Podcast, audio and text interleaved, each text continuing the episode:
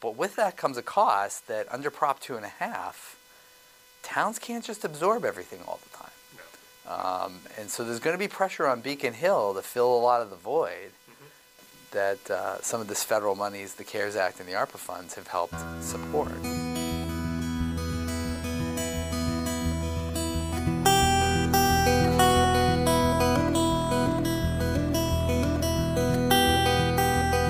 Back here for Franklin Matters, Franklin Public Radio, anywhere on the internet, wfpr.fm, and in the local Franklin FM radio dial, 102.9, here today in the town administrator's office with our town administrator, Jamie Hellen. Jamie, how are you doing today? Doing great, Steve. Hope everybody started their holiday season off well, and so far the weather's been cooperating. Yes. Yeah, the weather certainly cooperated for the turkey trot last week. There was a big crowd. Bunch of money raised for the food pantry. Yep. The weather seemed to have cooperated. Most of the rain seems to have been overnight, so not disturbing during the day. And that was good. It wouldn't have stopped that crowd, Steve. I know you still would have been running in the turkey trot anyways, even in the rain. Yeah. Or walking, or pushing strollers. Rather. There was a lot of strollers in the thing too. So it was good to see. I think a picture I had shared. We were in the back of the pack with my daughter and her two little ones. And there was a lot of people, and I think officially it was like 780 finishers. Wow. Full of walk. I think it was over 1,000 registered, but some people, maybe just decided I'm not going to get up in the morning, but they made the contribution, and we appreciate the contribution part of that. So that's all good. And now with that behind us, and you did the tax rate hearing, so officially that puts the pin in the kind of the, well, for a certain point, the milestone for the FY24, because if something still happens, you may have to adjust it as it goes, but now you're starting more in earnest for FY25. There's always things that can happen in a budget cycle down the road, i.e. 2020, just for a good case reference. Right. But you're right, it kind of, in a funny way, it starts in, a tax rate hearing starts and concludes a fiscal year. It doesn't really. But that's the challenging network of municipal finance that we operate in. And basically what the tax rate hearing does is establishes the tax rate for the next billable year of what the property taxes will be for any given house or property in town. And, we had that hearing last week. And for us, inside these doors, in these offices, inside the town hall, it allows our Board of Assessors and Department of Revenue at the state level to do an overlook on our finances and be able to look forward. And it allows the town in particular to begin to now generate what the budget model will be for FY25. So we're using all of this data. It becomes your baseline. It becomes our baseline, exactly, for next year. And so the big number that people really out there need to look at is new growth. Yeah. The tax levy is pretty strong because our property values are going up. And property values, as everybody knows in Massachusetts, are sky high. If that piece of the pie becomes to erode, then we've got much bigger issues to be dealing with. But new growth is tax levy that was not captured during the regular process, and those could be kitchen remodelings or a deck or a shed built off a residential property. Maybe you had an ADU put in. Maybe you finished a basement or an attic. Maybe a commercial property did a paint job or put in a grease trap or did an improvement to a commercial property. And all of that unanticipated property valuation that goes up gets captured in what's called new growth. And as we've been saying during the last few budget cycles, new growth has dipped the last couple of years. This year in particular was the lowest we had seen in the last 5 or 6 years. And why is that? Well, numbers stayed really good when we were trapped at home or wearing masks or under regulations. Sure, yeah. Most of the development that people had either commercially or at home was already financed. Yep. It was already, the money was borrowed. There had already been contracts signed. The goods were on hand. The goods were on hand. There wasn't any shortage just yet. Supplies were on hand. The workers were on hand. Things were scheduled. And so, ironically, we saw those numbers boom up huge because not only, myself included, Steve, we've talked about it on the show, I had my mechanicals in my personal house scheduled that year. Right. For that spring. And so everything was already ordered, and then the contractors were trying to get everything done. Sure.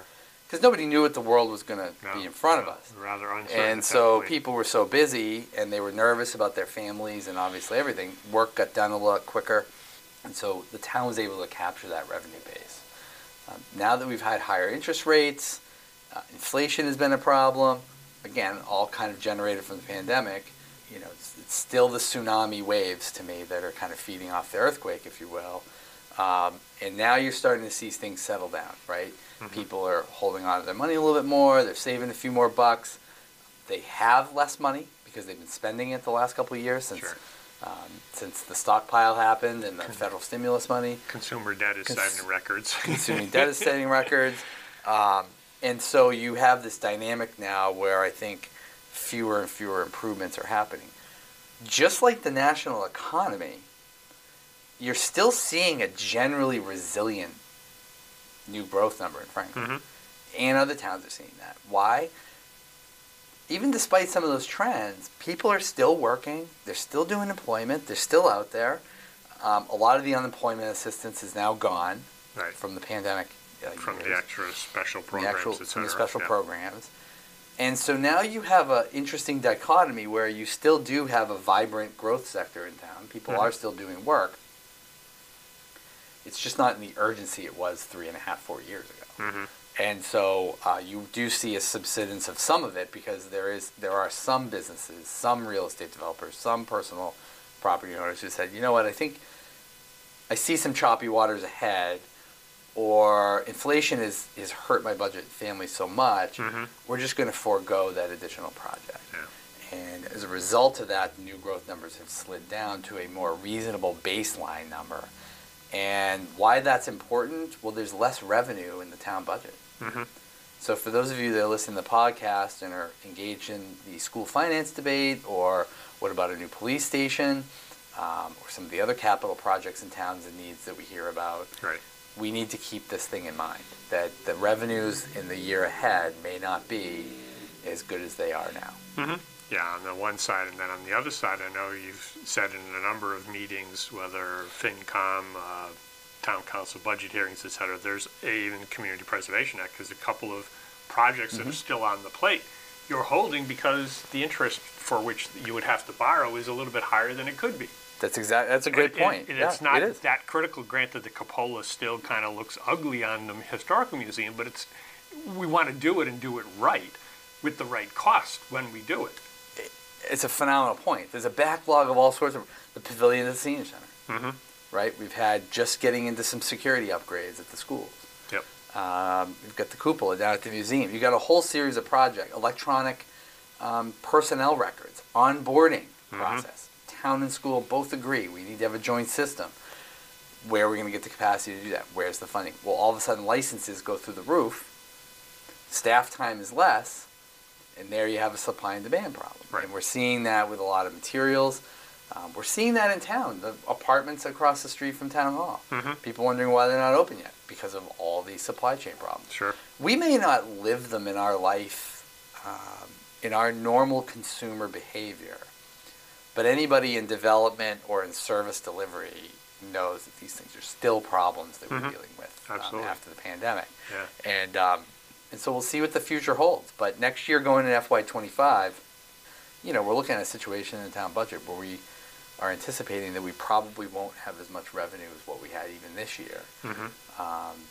And then compound onto that some other changing news and good news, which is, you know, hopefully the new hotel will be online by then, which may offset some of those losses. But then also you have expenses that are going up to extremely tight too. So. You're paying more just like everybody else is paying more. That's right. So, I mean, that's a little bit of what goes on after the tax rate hearing here. You know, the team and us, we all circle up and we look out to the year ahead. And now that we're about to enter December this week, now we got to really start paying attention to the consensus revenue hearing at the state level. Sure. Who also, by the way, is seeing depleted revenues.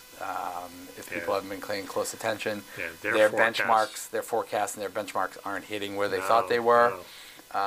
It's going to be a challenging time, Steve, for everybody coming out this late after the pandemic to possibly look down the road and realize that we may not be able to fund as a state or a town. We just simply may not be able to fund everything that everybody thinks should happen. Mm-hmm. And I think we haven't had a moment yet in a while, actually, I would maybe even say 15 years, where we've had to look at stakeholders or folks and staff or other citizens, you know, from the state perspective or local. We haven't really challenged them all the time with the fact that we can't do what you think we should do. Mm-hmm. There's no time and money to be able to do it. Yeah. And so we're entering, I think, a stage in the budget looking out statewide as well of trying to realize that we're going to have to probably make some choices. Mm-hmm. And we're going to have to make some difficult choices and have some strategic elements to that. And I hope that as we move here into the winter and into the spring, you know, I laid out the 5-year fiscal forecast earlier this year. That will get updated later on this year to include the Tri-County ballot question and some other assumptions. Mm-hmm. But the town's going to have some pretty big choices to make in the next couple of years for sure. Yeah, and I think two pieces to reemphasize for the listeners' benefits, or at least recall, close the Tri-County vote, both mm-hmm. yes for the 11 communities. 3 decided not to, but the 11 communities overall said yes. And then so specifically on November 7th, the debt exclusion passed. Granted, it was a small turnout, but it was an overriding pass mm-hmm. on the choice. That helps our town budget significantly because we don't have to worry about that other $2 million when it will come. And it may come, as we've talked, in 26, maybe 27. It won't come right away, but we're already prepared for doing that separate assessment, and thereby we don't have to, we've got enough to worry about on the town budget side without having to worry about that too. That's right. And laying right into the challenges. I mean, mm-hmm. it's just, you know, it's in some ways, you know, the pandemic years had its challenge, but it was a little different. Right. And as you're yeah. saying that, what's popping into my head is, you know, for the last several years, we've been able to maneuver funds around with federal stimulus monies, particularly the schools. Yep. Have used millions and millions of dollars in federal stimulus money to keep operations going, as every district has. But that money is now going to be gone. Mm-hmm. In fact, we're anticipating on December 20th to put forth our final application before the council for the ARPA county money. Oh, for the additional money through the county. For the county, because we have a different system than some of the other cities and towns of Massachusetts, because we're in Norfolk County. It's the way the law was written. But we're going to look at that. It's going to be a sobering night where we're putting forth some really great projects I think people will be really happy with in town, particularly on the social services related stuff mm-hmm. and dealing with the increase that we've had in food insecurity, transient housing assistance, and a lot of other social services that are clearly still an issue and maybe even growing and, from the pandemic. Mm-hmm. So a lot of projects that people, I think, will be really rallying around really well, but it's also the last of the money. Right. So that safety net is now not going to be there. Yeah. And it's kind of like getting to the point of taking the training wheels off your son or daughter's bike. I think eventually we're all going to have to start to learn how to live through our own means. Mm-hmm. Maybe on a smaller bike, who knows? Yeah, a smaller bike. Yeah, well, going back to the kid's bike for sure. So we're all going to have to start getting used to that, mm-hmm. And that's going to put pressure also on Beacon Hill. Yes. You know, because as we've seen, like recently with the North Andover teachers contract situation. They just got almost 16% over 4 years, mm-hmm. And I'm sure Andover can handle that. But I do see some significant pressures coming on school finance, as there should be, by mm-hmm. the way, right? Because the costs are exorbitant, and if you care about public education for your children, obviously we need to figure out how to pay people better and make sure that there are teachers in the classrooms. Right. But with that comes a cost that under Prop 2 1/2. Towns can't just absorb everything all the time. No. And so there's going to be pressure on Beacon Hill to fill a lot of the void that some of this federal monies, the CARES Act and the ARPA funds, have helped support. So, you know, as always, we've got a great team here, and, you know, it's not just all about the problems, but, you know, through the pandemic, we were able to become a AAA bond rating community because of our financial management. So we're confident we'll be able to get through it, but I think as the next couple of years go through, you know, I think there's going to unfortunately have to be some very heavy conversations around prioritization. Yeah, and I think just specifically because of the Norfolk County submission, as I understand it, Norfolk County clearly is distributing ARPA funds to its county communities, and other communities haven't been using, if you will, their allocation, so there's, quote, extra, and thereby, since we've got shovel-ready projects, we can step forward and utilize additional funds, which is good on multiple parts. I mean, you're ready, we can use the money, and the money's available. Let's take advantage of it.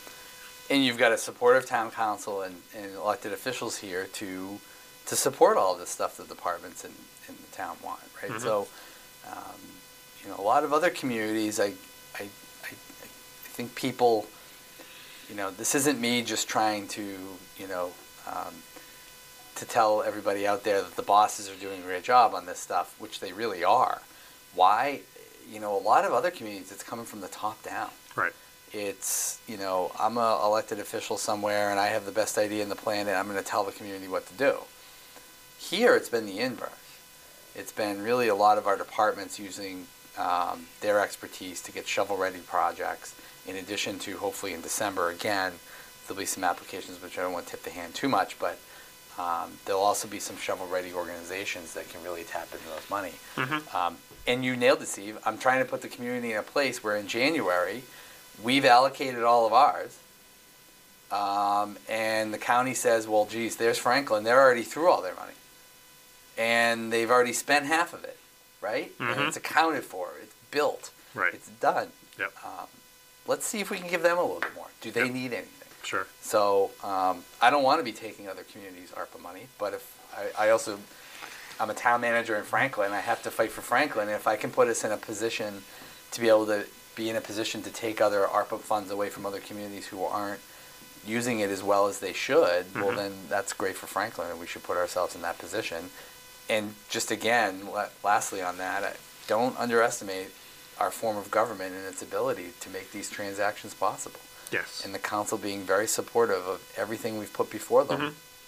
They've all supported all the applications unanimously, and they've sung the praises. And Jake Auchincloss was here last year and told us in a public forum that we were using the money exactly as Congress had anticipated. Right. Some social service money, some infrastructure money, stuff to be able to plug some of the emergency gaps, public health. We've all been doing that. And, you know, I know we're not in the year-end session yet. That'll be the next episode. But you know, so far so good on the ARPA funds. And, you know, we'll just have to do the best we can. I mean, once we get into January and February, that's really when budget season hits. And then March 6th is, I'm giving everybody out there 3 months notice.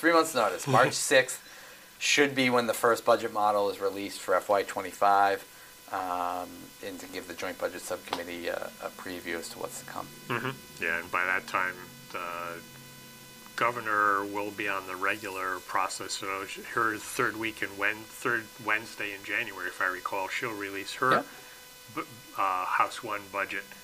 Which will then kick off the entire state process. Senate will follow, House will follow, and that's the entire budget cycle coming around again. People ask me all the time, can I just have a one-pager on this? And if I could, I would. Right. But I can't. No. There's too many asterisks and exceptions to each of the rules. And for people to kind of close this out, I mean, people have heard this probably before, you really need to, you know, really on your own, if you're looking to understand the municipal budget, you just need to pay attention to the cycle all year. And yep, it's a lot of meetings.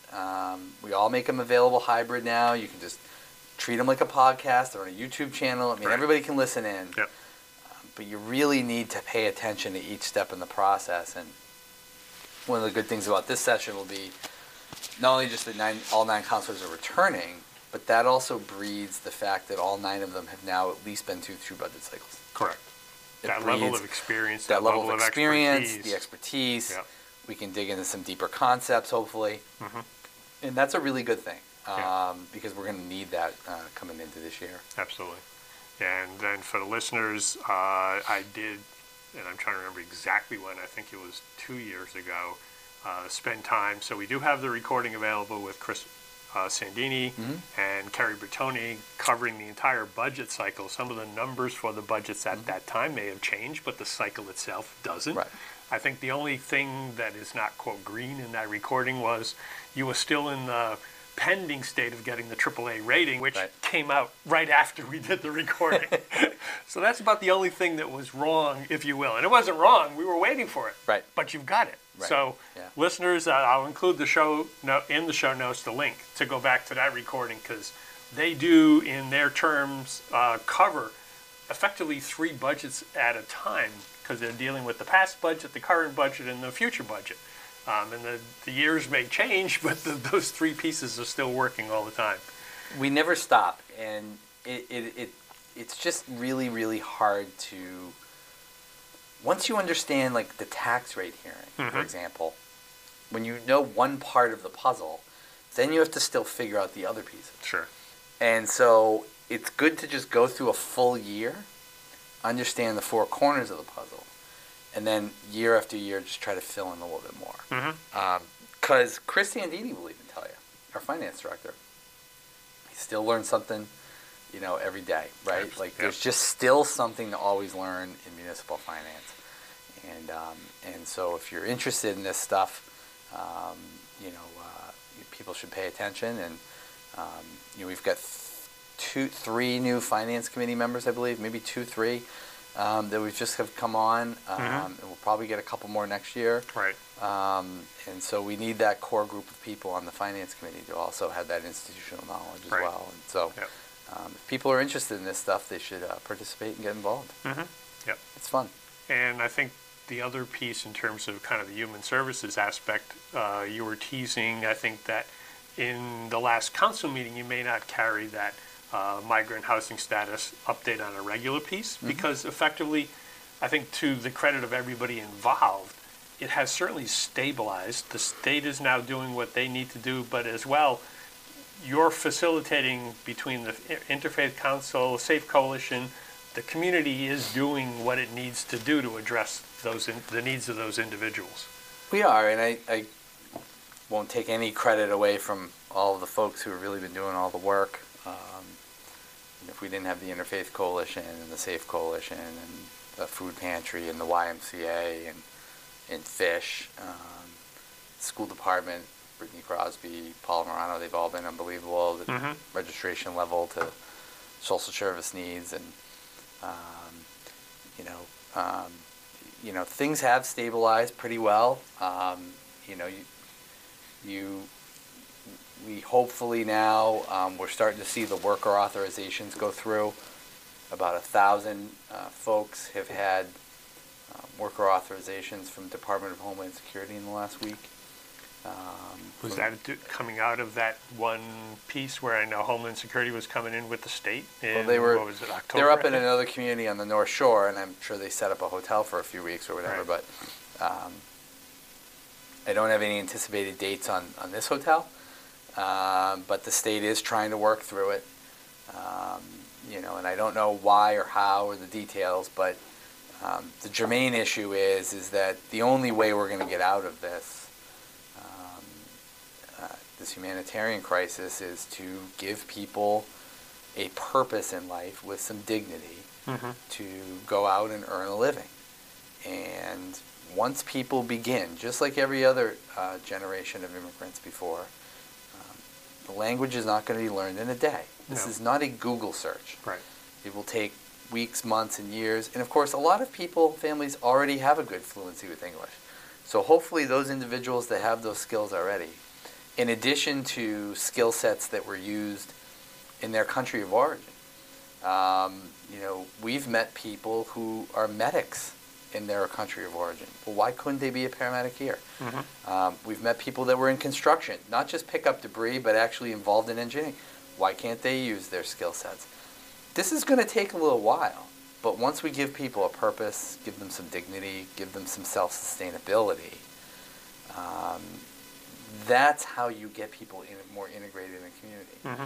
What's equally is difficult for me to watch, but it takes time, is while we have been very embracing in this community, and the people that have been involved have been nothing short of heroes and saints,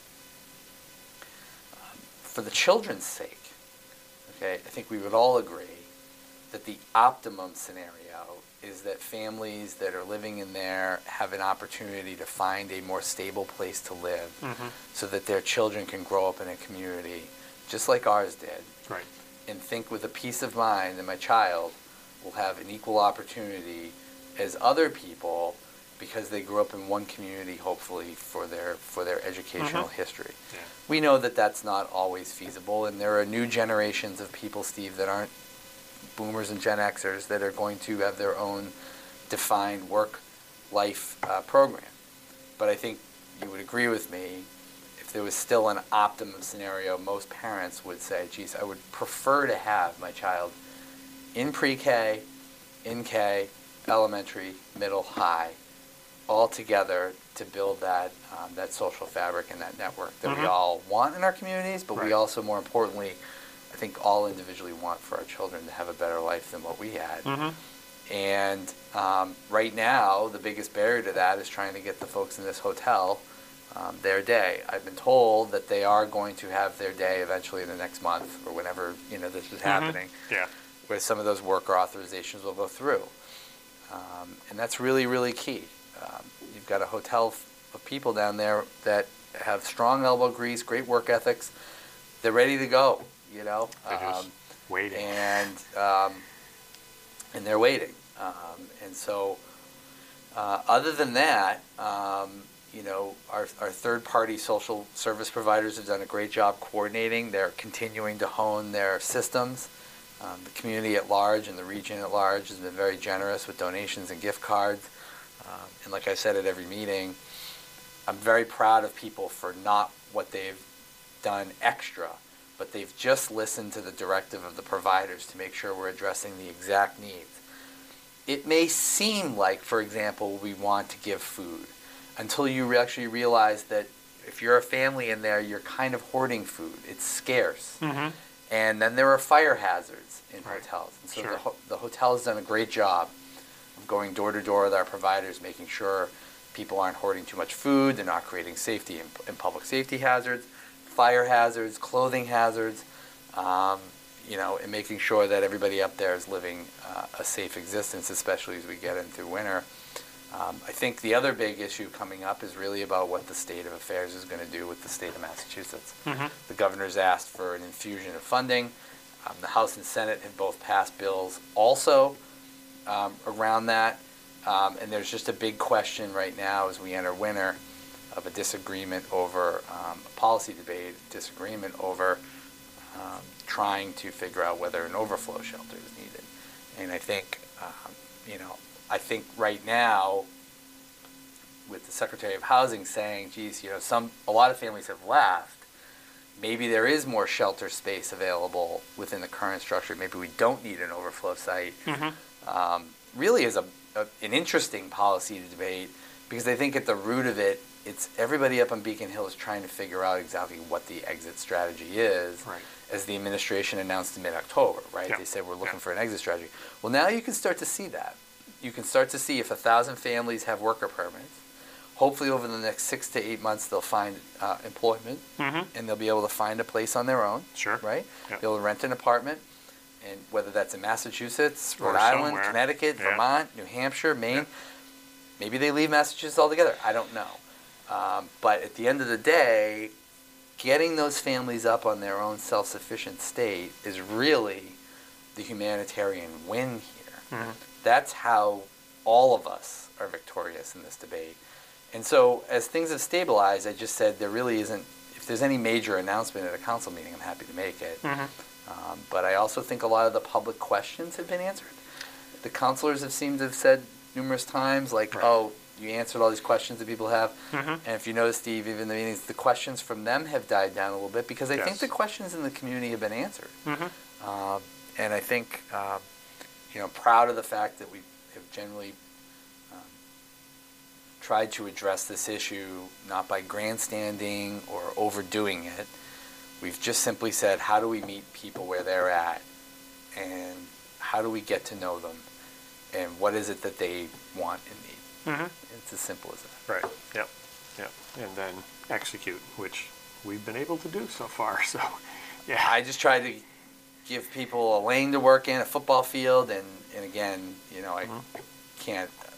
You know, it's amazing to have seen how much the Interfaith Coalition and Jen Knight at the Safe and Tina at the Food Pantry and the Y and all of them have really, and those are organizations too, Steve, they're more used to this stuff than we are. True. Right? They're into service delivery. They have other networks. Right. Yeah.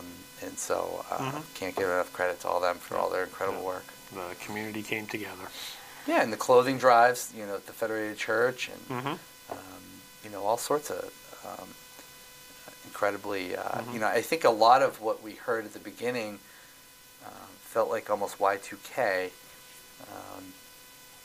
a lot of fear and understandably from some and mm-hmm. a lot of concern. And I think as the months have gone by, people have realized these are just families and children trying to seek a safe and better life for themselves than kind of like what we had. So. Yep. I think everything's kind of settled in nicely, and very grateful for the community for rallying together. Mm-hmm. And I can tell you, when Amy and I go to other managers' conferences, it's not like this everywhere else. Right. It's not. Yeah. You said that before. Yes. Yeah. Sometimes we get so locked into what we do here and the emotions of whatever it is mm-hmm. that we forget outside of here, there is a world dealing with these issues too. Mm-hmm. And you know, I think a lot of towns have done a good job, and I think a lot of towns are struggling. And we're grateful for all these providers that are here that have enabled this to be a little easier on everybody. So, mm-hmm. So far, so good. Good stuff. So the council comes up the 20th, I think. Yeah. The week before that, you've got FinCom, Finance Committee, and they do a Bill Dowd deep dive, I believe, on facilities. We have the legendary Bill Dowd's Deep Dive series, which is a series of deep dives into the endless labyrinths of every municipal budget, and nothing's bigger than facilities. Right. One of the biggest budgets in the town budget, and they'll be pressing Mike and Kevin and the staff, I'm sure, mm-hmm. yep.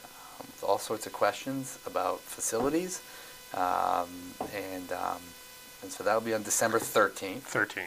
Yeah. And then on December 20th will be the council, which they'll have the second readings of the snow removal bylaw as well as the mattress fee bylaw. Right. And then also they'll be hopefully considering a final ARPA federal stimulus application. And then a couple of other odds and ends before the break. There'll be the annual renewals of licenses. Correct. And yep. some other general business before mm-hmm. the holidays. And yep. And then we come back January 3rd is the first meeting, I think, the first Wednesday in the new year. And that's when we get to work on the new work plan for the next 2 years, which I'm super excited about. Mm-hmm. Love getting into that stuff. Goal session. Well, it's just fun to do it at the beginning of the year. It is, yeah. You look out a little, and you can put the past in the past a little. You know, at the end of each session, it does get a little sluggish. You know, people are a little tired, and some of the issues have already gotten worked out. And, you know, couple you can't finish right. You know, and you know when you look at the list and you're like, oh, we're 90% done with everything. There's a reason why the last few wait because it's like the projects that are like, oh, we have to do this, and so it gives everybody a chance to kind of reflect and dream a little bit bigger into the future, and mm-hmm. that's always fun. You know, looking into the future, and then of course that dream, that wish list will get. Mediated by the realities of the budget. And unlike 2 years ago, you know, I agree. This year is going to be worse. It's mm-hmm. just, you know, the staff bandwidth is just not, you know, what it used to be, and the amount each person can do is not the same. Yeah. The the requests that we're putting on people are just too much. And we've got to do a digestible amount. And one goal I will trip you off to is really cleaning up the backlog of projects, particularly for facilities, particularly for finance and HR, onboarding, electronic personnel record systems. This is software. This is licensing. These are system and workflows. Oh, by the way, you know, our finance director is retiring next summer. School business administrator, still the permanent fixture isn't there. Bob's been doing a great job, great breath of fresh air, and really enjoyed him being here. He is incredibly talented and smart guy. You know, but the long-term solution, and he'd even tell you he's not here for 10 years. The poor man is supposed to be retired. He wants to go back to retirement. He just took his vacation that was for his retirement 3 years ago, whatever. You know, we want him to retire and enjoy his life. And we have the cupola, we've got the security projects, we've got King Street Memorial Park is ready to go, we've got design for that, we've got the pavilion at the senior center, we know out there the senior center audience that's listening, we know we've got to light up the front light. There's just a lot of projects that got put on the back burner either from time management or pandemic costs, inflation, that we've got to get done.